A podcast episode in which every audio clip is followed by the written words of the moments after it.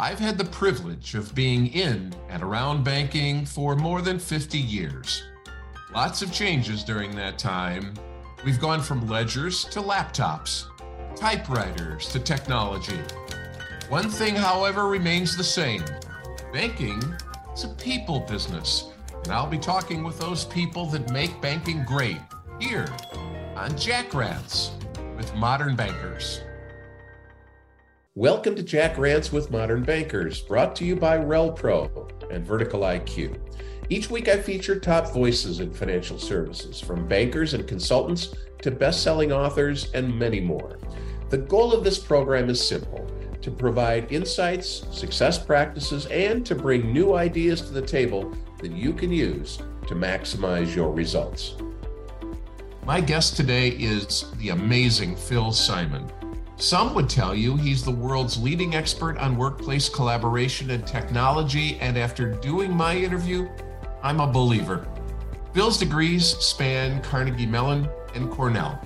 He was a professor at Arizona State University and is the founder of Racket Publishing. If he's not speaking, he's writing. And his latest book, The Nine The Tectonic Forces Shaping the Workplace, should be on every banker's must read list.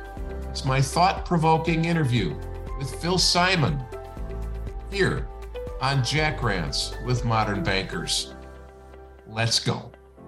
So, despite the fact that it's 118 degrees where you are now, I always like to start the program with tell me something good. So, tell me something good, Phil. I just finished watching season two of The Bear, and it was excellent. You know, I, I, think in this time as we record, where Hollywood and the writers are on strike, I think we're going to need to keep going back to programs that we've seen in the past. Uh, uh, we we just started over the weekend uh, the Lincoln Lawyer, uh, which is fascinating, uh, and so I, I, I agree with you. It's kind of neat. Well, let's let's take. I want to I want to dive into your book, The Nine. Uh, I got to this is unbelievable. And I, I told you before we started recording, every banker, every president, every company off official, every HR person, they need to have this book. It is it is a game changer, and I couldn't stop reading it. However, having said that, it's a great book, but this isn't your first rodeo. What are some other books you've written? This is the fourth book, Jack, in my series on the future of work. The previous three were in order reimagining collaboration, um, Slack, Microsoft Teams, Zoom, and the post COVID future work. Then project management in the hybrid workplace, which is hopefully self explanatory. And then the previous one to this was um, low code, no code, citizen developers, and the surprising future of business applications. Before then, I wrote 10 other books. Um, but the last, I'd say six, including Slack for Dummies and Zoom for Dummies, have all been about the future of work.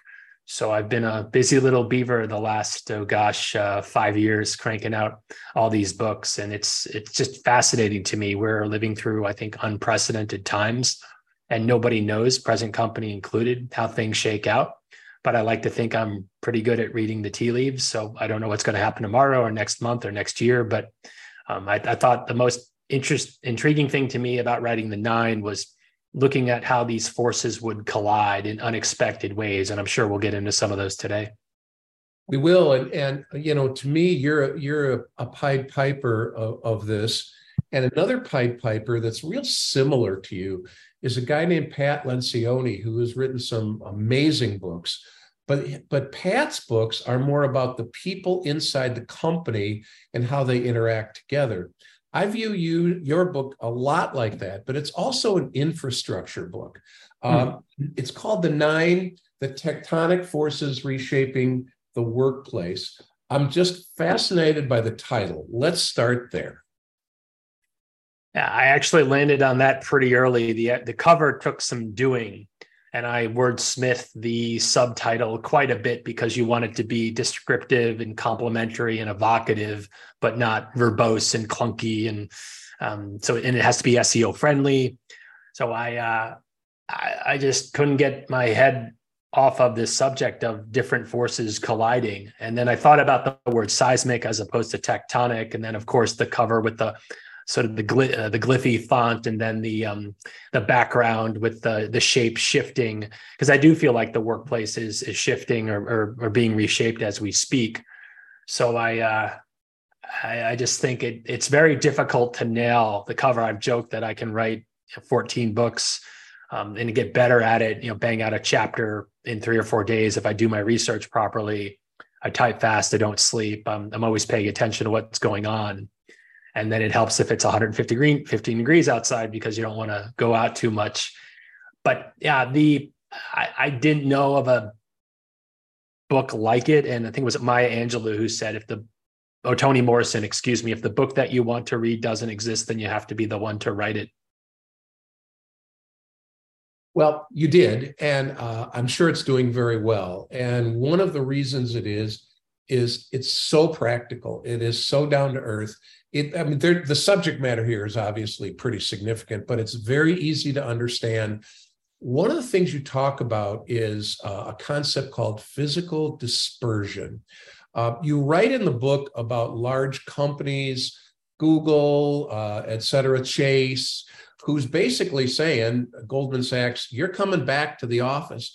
But people aren't coming back to the office. where are we with this dynamic? Oh, it looks like, and I was just reading the most recent research from Stanford professor Nicholas Bloom's work from home research a side project that uh, effectively we're still in the same spot. Employees are willing, as a general rule, to come to the office two days a week, and employers want three we're in a zone of agreement, right? I don't know the right number, but it's not like it's you have to be in the office five days a week and we're never coming in at all.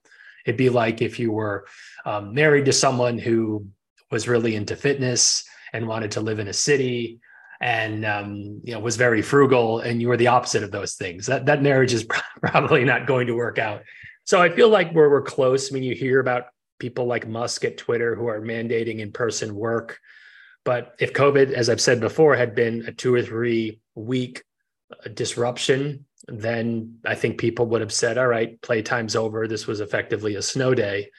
Mm-hmm. But it's been two or three years, and people have had an opportunity to ask big, hairy questions, to reevaluate their lives. Pre COVID, our personal lives revolved around our work lives, and we've inverted that, and we're not going back again, there are exceptions to that rule, but if you look at all the data, Microsoft's done some fascinating research around our how our habits have changed, and so did the Slack Future Forum. Um, we were as if not more productive working from home. So this idea that we have to be in the office all the time to work is insane. It's a trust issue. Um, that doesn't mean though that we never should come to the office. Uh, there are certain things, as I'm sure you'd agree, um, if I'm in banking and I want to do business with someone and that person's my financial advisor and manages all of my assets, I probably want to break bread with that person. In fact, when I was back in New Jersey, I finally met my own financial advisor. We, we had never met before. Um, but I told him I was going to be in the area celebrating a birthday and the release of my book on project management. So it was great to meet him. But it doesn't mean that we always have to meet um, in order to conduct business. So for any kind of brainstorming, training, performance review, orientation type thing, yeah, get to the office or get to the office once a week or once a month to hang out with your colleagues to break bread. There's real value in that. But again, this idea that we have to be in an office to work is just patently absurd. And it's my contention that companies that, as I talk about towards the end of the book, embrace this trend as much as they can, as well as the other forces, will do better, all things being equal, than companies that try to deny that these things are happening. And I'm curious, as a as an educator, you you've been a you've been a professor and uh, and a, significant educator. Um, you you read about, uh, and this is a little off the subject of the book, but it's important because when when parents were home and kids were home i know my own son and daughter-in-law uh, at the time their the, their twins were i think 10 or 11 and talk about emotion and baggage and all that trying to teach kids when you're a parent and you're trying to work and it's it was it's a nightmare scenario i've heard that we're significantly behind young people significantly yep. behind in learning how do we catch up? Where, where's where's that point where we say, okay, we're back? I don't know if that happens. I mean, this is way beyond my expertise, but from what I have read, uh, they're talking about a lost generation of students who were unable to learn for a significant part of their childhood, and there isn't a magic fix. So uh, I'm not smart enough to know the answer to that one. I had a hard enough time distilling nine meaty topics into something resembling a cohesive narrative. Um, and as I tell, I also work as a ghostwriter and writing coach if your book is about everything, your book is about nothing. So when I talk to prospective authors, not to get off the subject, say my book's for everyone. I go, no, it isn't. Um, John Madden famously said, if you've got two starting quarterbacks, you've got none. So you do need to pick not only a topic and a style and uh, but personas. So for this book, I was very much targeting small business owners, executives, CEOs, that, that type, because yes, these forces affect everyone in different ways, but you know your entry level analyst can't determine that company's work from home policy or maybe uses certain tools uh, but is not going to be setting the policy for generative ai automation blockchain and some of the other technologies that i discuss in the book. Well you you do talk about automation and it's just fascinating and you've got a simple model of automation. Talk about that at a high level and i think this is original work but for all i know someone's coined something similar. I think it was in the 15th or 16th century that i think it was newton and copernicus independently invented calculus and i'm not putting myself on that level. They're a lot smarter than i'll ever be. But so it isn't that difficult to automate an individual task of a job whether that's recording a macro in microsoft excel I mean, there are lots of different ways to automate. My previous book, Low Code, No Code, discusses tools like Zapier, Make.com, IFTT, T, if this, then that. Uh, so there are plenty of ways to automate um, lots of different tasks. Well, if you move that up a notch, then you can automate a process. So, as someone who has a background in information systems, particularly enterprise resource planning applications, many companies, when we go in to set up the new system, used to manually write checks well, that's just not very efficient. So, is it possible to use technology, and it has been for 30 years, um, to automate calculating overtime or direct deposit or printing checks or uh, calculating gross to net? Sure.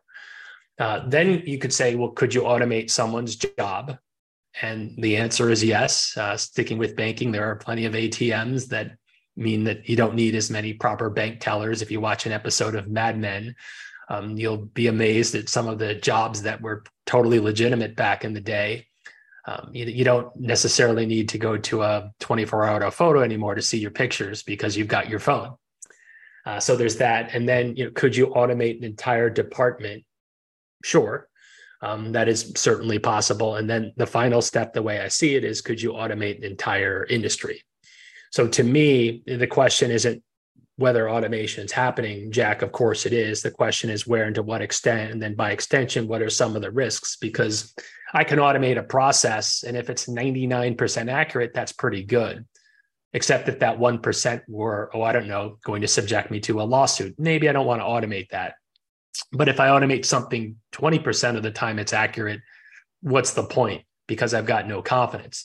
But beyond just some of the simple examples that I gave earlier, I mean, we see companies like Uber that, as they did business in dozens of countries, were able to automate their accounts payable process uh, in large part using technologies called robotic process automation or RPA, which are basically macros on steroids. And if you throw in some AI, they actually learn and get better over time.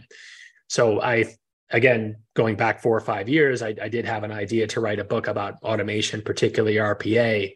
Uh, I decided not to do that one, but I've got a, a, big head and there's a lot of knowledge in there, not all of it particularly relevant. But the, the way my brain works, I, I, file stuff or I'll put it in a tool like Notion. And then when I have a idea for an, an idea for a book, I'll reference those notes like a lot of good people do. Um, Adam Alter, just out of NYU, just wrote a new book. I think it's his third or fourth called Anatomy of a Breakthrough. And he talks about how for 20 years he's had this massive document that uh, contains all these crazy ideas for businesses and books and classes. So I um yeah, my brain doesn't shut off, which makes it uh, tough for me to sleep. But I like to think that I can generate a decent text uh, pretty pretty quickly. Yeah, it's it's amazing. And as you talk about automating uh, uh, divisions or regions or industries, um, we can't do this in the restaurant business. Oh, oh, oh, wait, Yes, we can. Right. Talk about the automated McDonald's and where this is all headed. Yeah, that was fascinating to me, Jack. I'm a big believer in um, a technique that Malcolm Gladwell uses, which is to start chapters with a story. And I did it for every chapter in this book. So in Robot in uh, Fort Worth, Texas, there's effectively a robot McDonald's, no employees. You show up either because you placed an order on an app or you go to the kiosk and you punch in a Big Mac or a quarter pounder or milkshake or whatever, assuming the milkshake machine works. It often doesn't, but that's a different discussion so yeah, they're um, so it's fascinating. Uh, for a long time, we've thought that the knowledge workers or the white collar workers will be safe from automation and AI. Well, that's not necessarily true.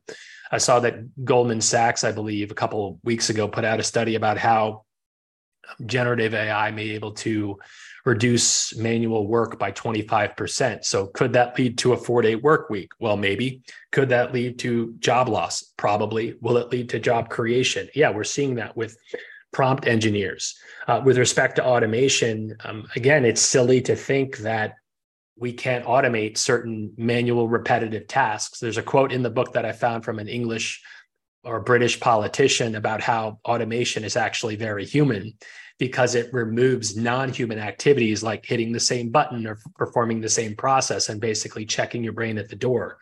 So I'm pretty bullish on these tools. Yeah, there's a downside, but you know, they've made such significant improvements. And if you factor in generative AI, uh, no, we're not at singularity yet, but um, that definitely was a game changer. So for people who think, oh, well, they can never automate my job, oh, not necessarily. Um, you know, look at some of these tools. I mean, I use Grammarly, which is a, a very powerful um, grammar check tool, and I still use an editor and a proofreader. You're silly if you're an author and you don't but I don't need as much of her time because I can give her a very clean manuscript, even though I consider myself reasonably learned and articulate.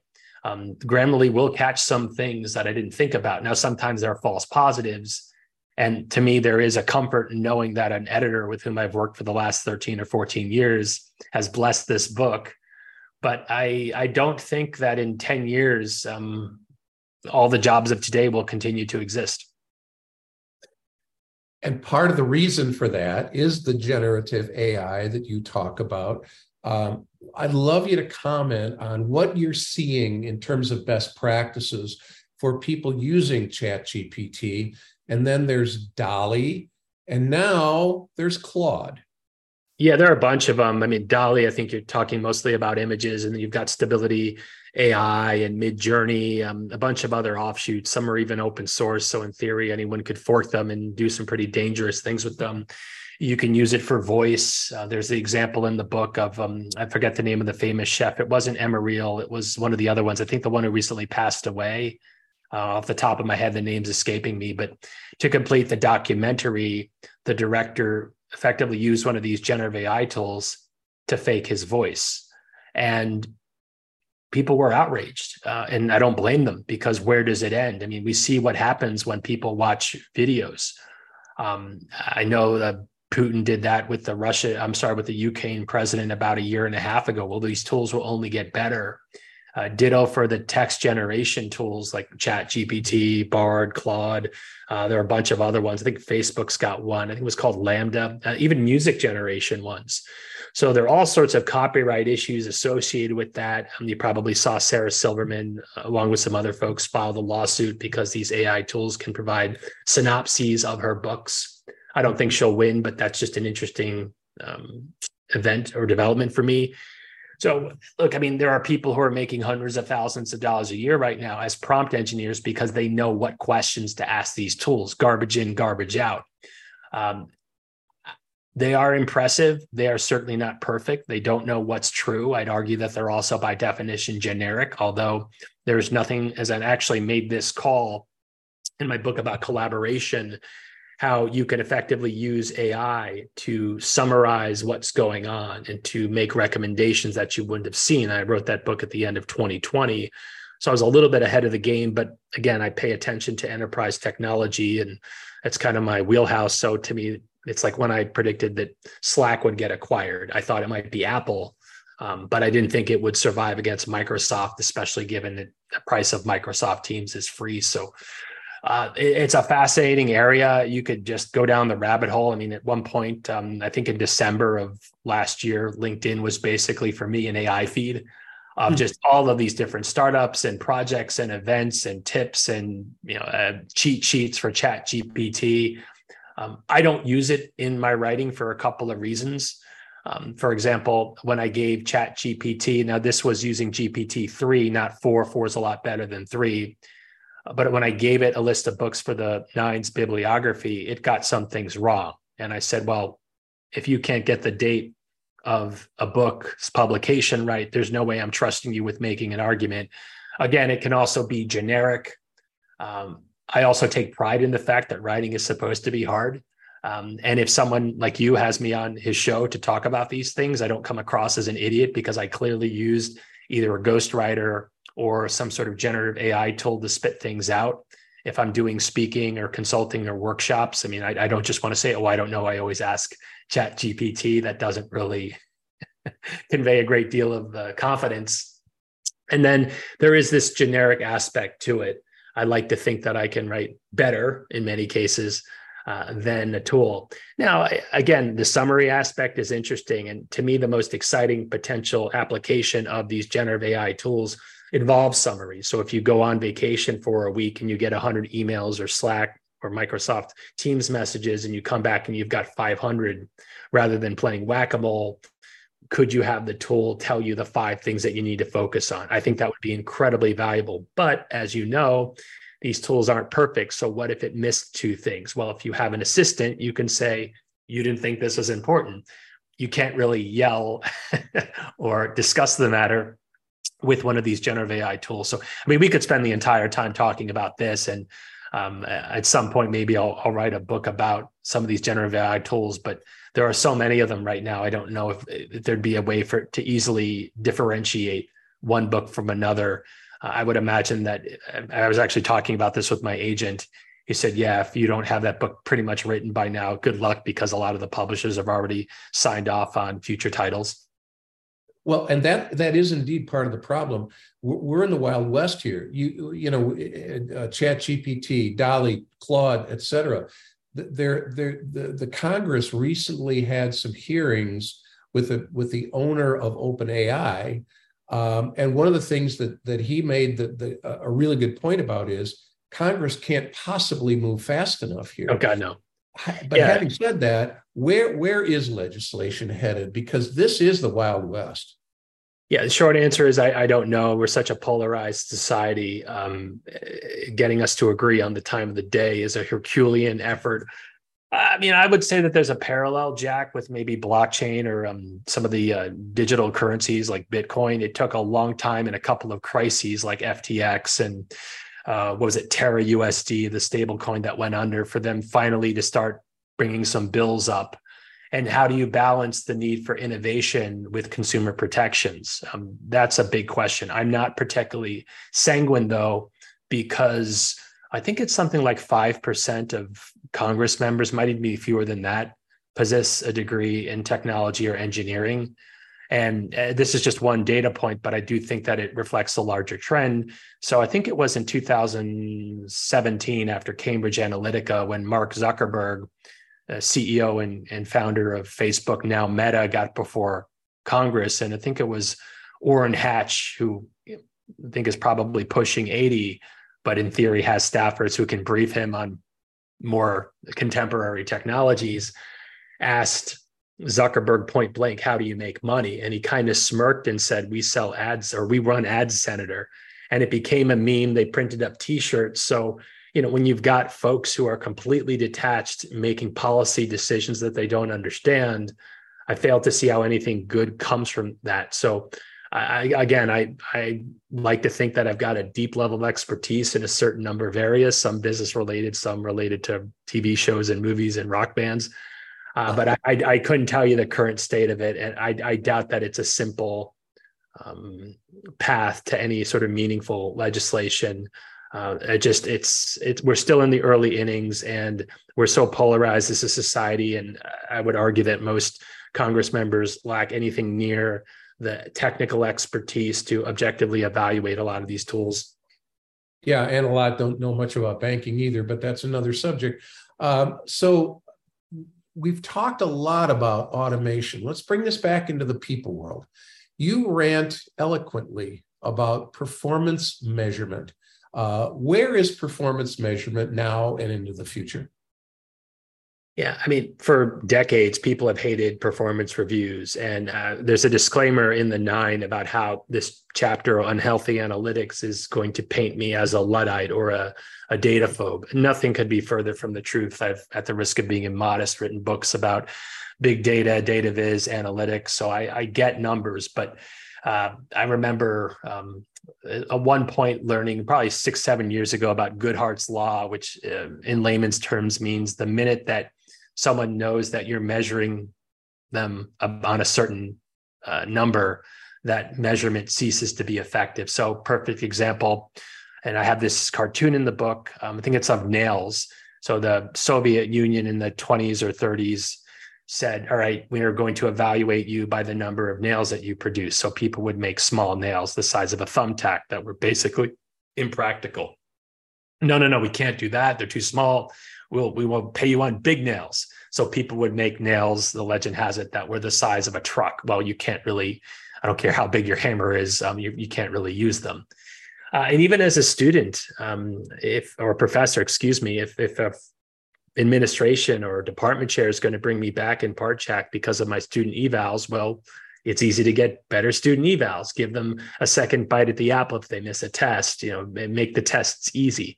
But are you really doing them any favors? So to the extent that many of us are working remotely getting back to the topic of physical dispersion it's very easy for bob Iger of disney saying we're going to evaluate you based on how often you come to the office. We've got the badge swipe data. That's fine but you're assuming that people who come in the office are productive. There was an interesting Bloomberg article maybe three, or four months ago about how people were less productive in the office. And, and the theory was that they were so angry about having to go in that they hemmed and hawed. And I can be incredibly productive in the office. I can arguably be more productive at home because I don't have to worry about commuting. So I am pro data, but this notion that data is an elixir or a panacea is absurd. And it's not hard to juke the numbers if you've got companies that have installed spyware on their employees or surveillance software on their employees' computer. It's not hard to create a program that moves your mouse or types on a keyboard. But are you really making them more productive? So um, I do think that unhealthy analytics um, as I write in the book, effectively ruined baseball, at least for the time being, until they made some rule changes. And now the games are a lot shorter. But that same type of thing is happening in many workplaces. So people are just doing very performative work so they can hit some arbitrary number and say, oh, I was in the office or I did this many keystrokes, or if I'm a developer, I committed this many, many lines of code. Um, Rani Molla of Vox had a good article a couple months ago about how bosses are hell bent on productivity, but they can't measure the damn thing. That's very true. But one thing we can measure by some standards are the number of people that are extremely lonely. Um, and there was an article, a business section yesterday in the Wall, in the New York Times about this. Um, so people don't want to go to the office as much as they did but there is a sense of extreme loneliness. We we need people around us. How do we how do we blend those two together? And by the way, if I'm a young person, I'm 25, I'm just out of college, and I have a re- I get a remote job. How does somebody help me understand what to do, how to become part of the culture, and how do I get promoted? Yeah, those are two very lofty questions. I'd say that um, if I were a young person, I would get my tookus to the office once in a while because that's where you build bonds. That's where you establish relationships. You run into your your colleagues or your boss or the CXO at the water cooler or in the elevator, and you become more than just a Slack avatar. You know, with respect to loneliness, it, it is a real issue. And it's more than a little ironic, as you know, because we're surrounded by all of these, you know, Facebook friends and these devices that, you know, Zuck's mission at Facebook for a long time was to make the world more connected. Um, but many of us feel disconnected. Um, there was a documentary I saw on Hulu about five or six years ago um, about a woman named Joyce Carol Vincent who died in her apartment in London, and no one knew about it for two or three years until finally the neighbors complained about the smell. But she was paying her bills because she had enough of a balance in her bank account. And then she had automatic deposit enabled. So no one complained. She didn't make any noise. Um, so, yeah, we are, again, um, I don't address this specifically in the book, but um, as it pertains to dispersion and, and managing a contemporary workforce, um, it is a good idea. I've made this point in several of my books lately to get people to the office. Uh, Automattic's a great example of a company, the, the, the company behind WordPress, that spends a good amount of money getting people together from dozens of countries every year just so you could have that FaceTime. I, I do think that it matters. It's not going to solve all the social ills, but it's just, I think it's just a good idea. I mean, it's so much easier to demonize someone over email or when you don't know that person. I can remember on a consulting gig over 20 years ago, someone tore me a new one on an email. And I stood up, turned around, and said to the woman, you know, what the hell? Although I didn't use the word hell. Uh, so it still happens, but uh, yeah, it's to me imperative that you do meet your colleagues and, and interact with them on a regular basis, IRL, as the kids say. Well, I, and I also think that there's there's some responsibility on the human that wants to get the job. If I know that it's mostly remote work, and if I know I'm a people person and that I would be horribly miserable taking that job, then don't take the job just for the money. There, has got to be other things in life around that that's another story. Yeah. Uh, one of the other things I loved about the book is your is is your chapter called Fractions. And this has to do with fractionality, fractional CEO, fractional CFO, fractional HR person. Um, where's that all headed? Yeah, there's another side to that. Um, just to complete the thought, uh, fractions apply to certainly positions and part-time jobs, moonlighting, gig economy, side hustles, whatever you want to call it. I've been around for a long time, but I think that it is ascending to more senior levels. But there's a corollary to physical dispersion. I know that uh, Jamie Dimon, speaking of banking, a Chase, has been banging the drum for everyone back in the office. And in fact, I think Manhattan office occupancy is about 49%, which is having real ramifications for local businesses, for tax revenue, public transport. I mean, the New York Times had an interesting piece about the urban doom loop. Doom loop. That's a real issue, and I certainly don't have all the answers for it. Um, but then, interestingly, Dimon announced that Chase or JP Morgan Chase was cutting its real estate footprint by 22%. So we can hem and haw about getting people back to the office, but the bottom line is that if we want everyone in the office, we need space for them, and space costs money. So if we can accommodate remote and hybrid work, we can do a number of different things. And I'll get back to your question on fractions in a moment. You know, we can recruit from a wider talent pool. We can find happier employees. We can argue that that's a competitive advantage. And we can also save money when it comes to real estate. Getting back to your initial question, Jack, I, I, think that we are at the precipice of a massive trend in this. If we've got AI and remote work and automation, um, yeah, if you're Google or Meta or JP Morgan Chase, you absolutely need a full time CFO and CMO and CEO, yada, yada, yada, yada. But what if you're a three or 400 person outfit, right? What if you are starting to deal with some legal issues around intellectual property and generative AI? What if you'd like to hire a chief legal counsel or chief legal officer? You know, can you afford 400, 450,000 dollars a year plus bonus and benefits? Maybe not, but could you afford 60% of that and then have somebody in that official capacity with a company email with the stature and the gravitas of being a full-time hire versus a hired gun or a consultant or a contractor and oh that person doesn't have access because it's a gmail app, uh, dot com email and all that. So I, I I mean based on the discussions that I had in my research um, I, I, do think, and, and, blockchain is kind of an extension of that.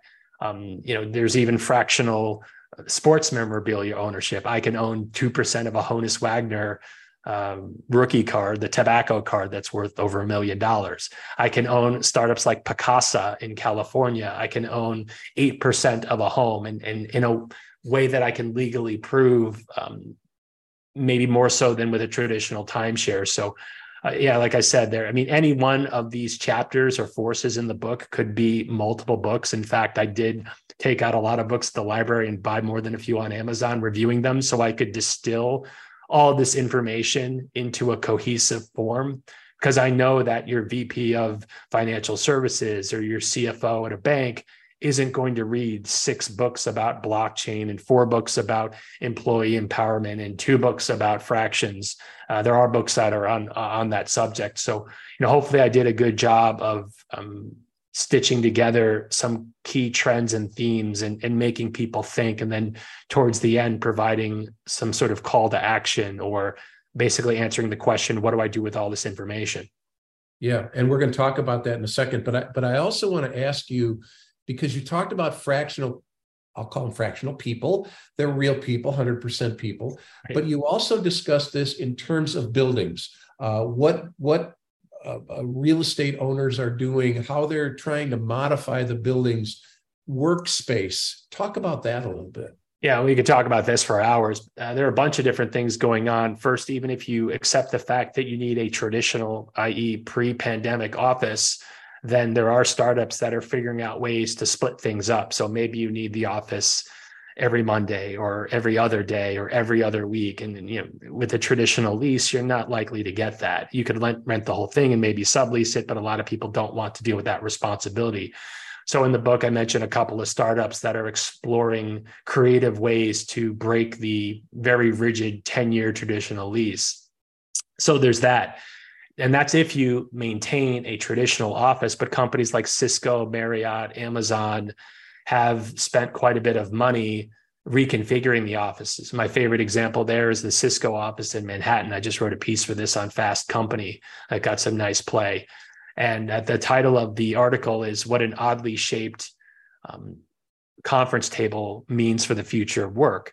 So cisco did a lot of research very data driven company and they didn't want to relegate virtual or remote workers to second class citizens. And they realized that if everyone's in a meeting, but some people are remote, then a square table means, and if you're at the center of it now, that I'm tilting my head like this. Well, if everyone's doing that over the course of an hour meeting, that's just not reasonable. And if they sit normally, then the people who are dialing in through, since it's Cisco, they're probably using WebEx, not Zoom.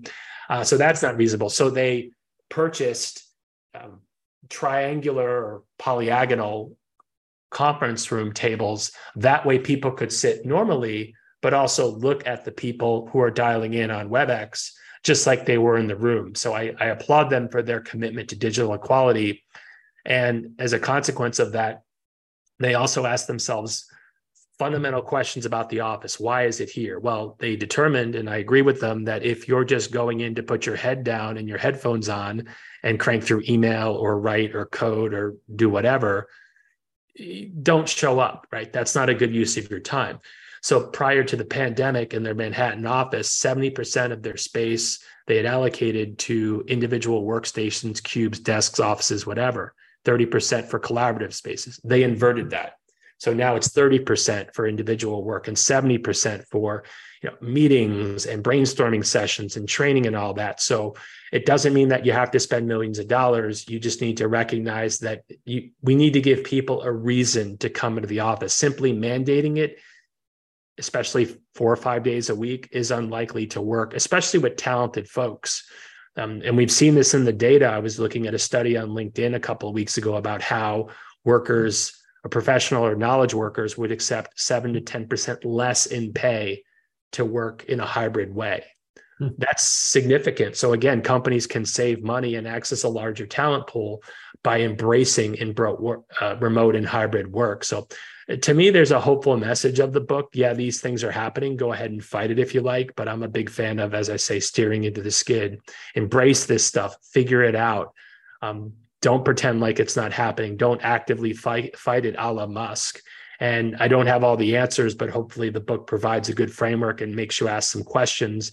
And then you know, there are going to be banks or healthcare companies or whatever, people who bring me in, writing, consulting, speaking, workshops, whatever um, to help them navigate this new path because anyone who says, Oh, I found a future proof solution is insane and you should run. Yeah, you don't have all the answers, but you do have some options, six kind of thoughts you have on coping with these tectonic changes. Give us a couple. Uh, one is to basically fight them, right? Which is what Musk is doing at Twitter. Um, I don't think that's going to be successful. Um, you can ignore them. Um, you can wait to see how they play out. If you're 58 years old and you've made some money and you don't like this new world of work and you want to sell your company or take early retirement, you can certainly do that. Um, and one of the the main option I would recommend, as I said before, is to steer into the skid. Embrace these things. Try to figure them out. Um, yes, they are scary. Yes, they are different, but they also can result in massive opportunity. And I just I don't see how most people reading the book are going to say, you know what, I'm just going to retire or sell my business or tap out. Um, and I don't think it's realistic to fight these changes or to ignore them. I mean, you could say I don't use generative AI and I'm a copywriter. That doesn't mean that other copywriters don't or other authors don't. So, how can these tools work for you? Could they make you more productive? I was just playing with a tool online called Goblin, and it's the premise behind it is that you type in something and it tries to estimate how long it will take for you to do whatever. Oh. So I said, how long would it take me to move? And the results were ridiculous, but maybe they'll be less ridiculous next month, next year. So could that be helpful if you were planning a move? Um, so there are all sorts of applications of these tools, but if you say, well, I just don't use them, then good luck with that. Eric, and I always screw up his last name, Bjornson, out of uh, Stanford, formerly out of MIT. I quote in the book, and he said, in the future, there'll be two types of lawyers those that use generative AI tools and those who used to be lawyers. So I, I, don't see how anyone can ignore these things. You may not want to go all in. You may not want to turn over senior level decision making of HR, finance, marketing to a bot. I get that. But are there ways to use these tools to help you make better decisions? I think the answer is yes, and they will only get better. That's unbelievable. Uh, I'll tell you another thing that that uh, generative AI will help you with. I'm going on a golf trip in September, and uh, everybody, all eight of us, we've played golf together since we were freshmen in high school. Give you an oh, wow. idea. It's really cool. Um, and so everybody says, "Well, what's your handicap?" And everybody sandbags. So I thought, okay, here's what I'm going to do. I'm going to plug in all my scores from this year with the course slope and rating. And I know exactly what my handicap is, and I'm going to print it out and show everybody. So I believe there's a number of ways you can use uh, Chat GPT where people didn't even think about that. But here's one thing people do think about, and that is to have Phil Simon speak to them what are some topics? How often and, and and how often are you getting out of your house and heading northwest and east to to talk about these things? I'm pleased to announce that i did in march my first post covid in-person keynote and it felt great uh, to be in front of folks. I've been doing webinars for years. I think i've done 60 or 70 um, looks like I'm going to be doing another one early next month, but as often as I can, I'm, I'm not a cheap date. I try to put a lot of thought into my presentations in person or virtual. And I mean, I like to think that my last four books have held up really well um, because they are conceptual and they try to explain this vastly new world of work. So whether it's collaboration, project management, low code or no code tools, or certainly the most recent book, The Nine, about these different forces yeah, hopefully they'll prevent me from having to get a real job anytime soon. well, you don't need one based on this book, and I'm sure the others were fantastic as well. And so, uh, I, if I had the capability to go to your files and pull up notions, and you've got all these different outlines of of books, what's the next one? Where where are you headed? Yeah, I'm still. Uh, what's the word? Um, contemplating or incubating uh, initially, I thought I might do on AI, but so many books came out on that. And then I wrote the equivalent of three books in a year, and Ghost wrote 90% of a fourth. Um, there, I need to spend some time to put some fuel in the tank, and, and I am getting some speaking gigs and consulting gigs off of the new book. So I, uh, I'm sure that there'll be book number 15 at some point, but I've written 14 books over the last 14 years, and I think six in the last four. So I've been really cranking, and um, yeah, I it's not even so much the writing, Jack. It's the marketing is quite frankly exhausting. It's submitting articles to media outlets and then having them ghost you or come back with unreasonable edits or not being clear about what they want. And the promotional aspect to me, it's a necessary evil. But I I enjoy writing. I, I don't enjoy uh, present you know conversations like this get me to talk about my book, twist my arm but so much of the behind the scenes stuff about scheduling and this person doesn't use this site and it has to be formatted this way or that they quote you out of context or they love your book and they're going to review it but then that person leaves the company. Um, i need to recharge my batteries for a bit but um, uh, i will definitely let you know and anyone wants to stay on top of my uh, activities can just go to my website and sign up for my substack. Let me do what i can to help you. Bankers you need to read this book um, he talks about it's not practical, it's more theoretical. And even Phil even says this in the book, but it is practical. It's something that you really need to think about because it's here. It's not something that, well, you know, we got to put a committee together because it's here. So you ought to read this book. You absolutely should. And if you have a, a bank outing or a or a, a get together or some type of a rally, uh, and you need to talk about HR and trends in in uh, in in people. Uh, if you're a banking association and you are having an HR conference, this gentleman is somebody that you should have uh, on your list. If somebody does want to have you speak to them, Phil, or talk to you about about these issues, how can they reach you? At philsimon.com. It's pretty straightforward. I was very happy. Uh, I think it was 11 years ago now when I grabbed that domain for $70. I would have paid a lot more than that. So, um, yeah, I'm pretty available online or LinkedIn's a good way. Uh, there are other Phil Simons out there. I know there's a Phil Simon Art Clinic and there's a Phil Simon Doctor. Um, but uh, if you look at uh, big, bald guys uh, who've written a few books, I think I should show up most, uh, most likely at the top of Google search. But philsimon.com but yeah, Jack, I really enjoyed the chat. Um, thank you for the opportunity, and yeah, hopefully um, other people will enjoy the book as well. Thank you, Phil. Thanks for your time. Thanks for listening to this episode of Jack Rants with Modern Bankers with my great guest, Phil Simon. This and every program is brought to you by our friends at RelPro and Vertical IQ. Join us next time for more special guests bringing you marketing sales, and leadership insights and ideas that will provide your bank or credit union that competitive edge you need to be successful in 2023. The LinkedIn Live show is also a podcast. Subscribe and get the latest episodes of Jack Rants with Modern Bankers, and then leave us a review. We'd love to hear from you. We're on Apple Podcasts, Spotify, Google Play, and others. Visit our website as well, themodernbanker.com, and you'll get more information there. But don't forget, sign up while you're there for the public library, themodernbanker.com slash public library.